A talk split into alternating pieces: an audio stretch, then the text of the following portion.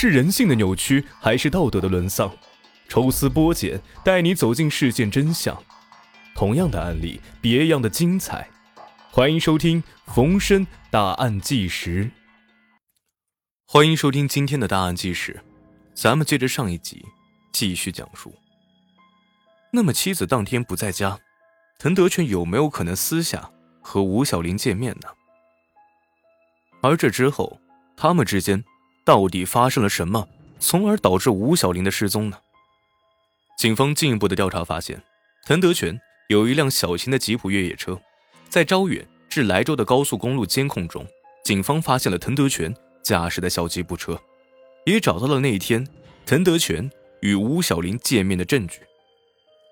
滕德全的车在二零一二年十一月五号下午十八点零五分，在从招远到莱州的公路上经过卡口，被拍照，照片比较清楚，驾驶员就是滕德全。副驾驶座位上的人就是失踪人员吴小玲，但是警方对吴小玲当时的状态比较怀疑，她向右歪着头，很明显的倚靠在座位上，这种状态很像是睡着了。那吴小玲怎么会睡着了呢？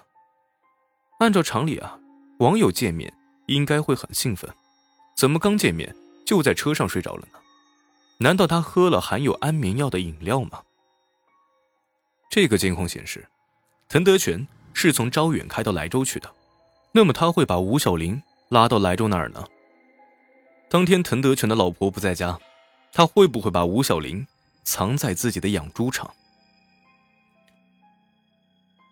再来梳理一下滕德全的疑点：首先，他和吴小玲有过聊天记录；其次，吴小玲失踪那天的晚上出现在滕德全的车上；第三，滕德全和吴小玲手机里。那些可疑的短信内容，再加上滕德全曾经有过诈骗女性的前科记录，这些都让警方觉得吴小玲的失踪很有可能和滕德全有关。但是在现在还没有充分证据能够证明滕德全到底对吴小玲做了些什么的时候，警方该怎么办？警方决定搜查滕德全的家，没想到这一搜，竟然搜出了更加惊人的秘密。滕德全的家独门独院，距离村子比较远，在乡间的公路旁，一排房子用于居住，还有一排是养猪场，还挨着一大片的荒地。屋子的院子里啊，堆满了东西，搜查的难度很大。警方在院子里的洗衣机上发现了一条玉石手链，这条手链马上让民警联想到吴小玲在照片上戴的那一条。技术人员马上做了对比分析。通过对比细节和磨损程度，基本上能确定就是吴小玲戴的那一条。那为什么吴小玲随身携带的首饰会出现在滕德全家呢？他家里是否还有和吴小玲有关的物品？警方继续搜查，在院子里面的几块砖下面发现了手机。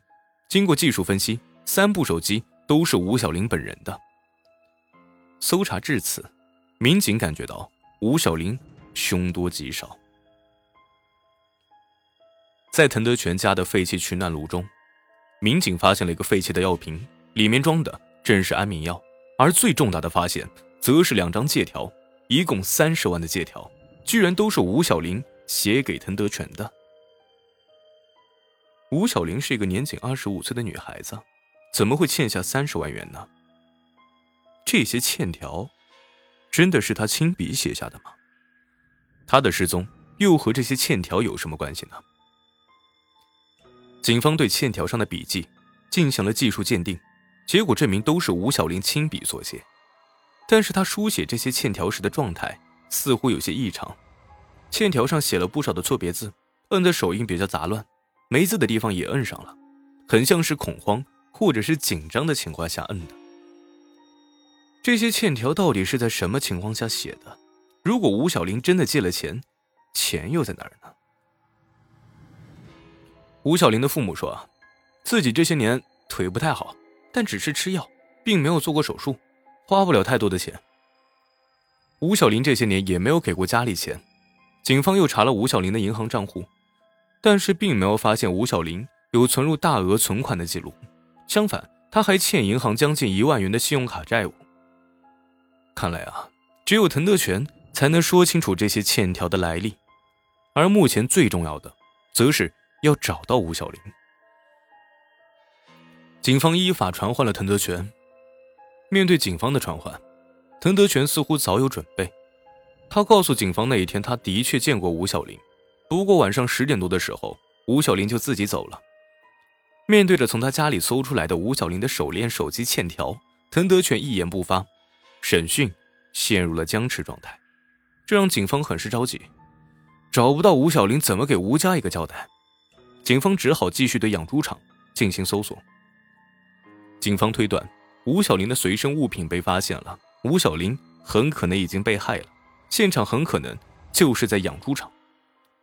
但是屋里屋外化粪池、水井都没有发现吴小玲的尸体，也没有发现血迹。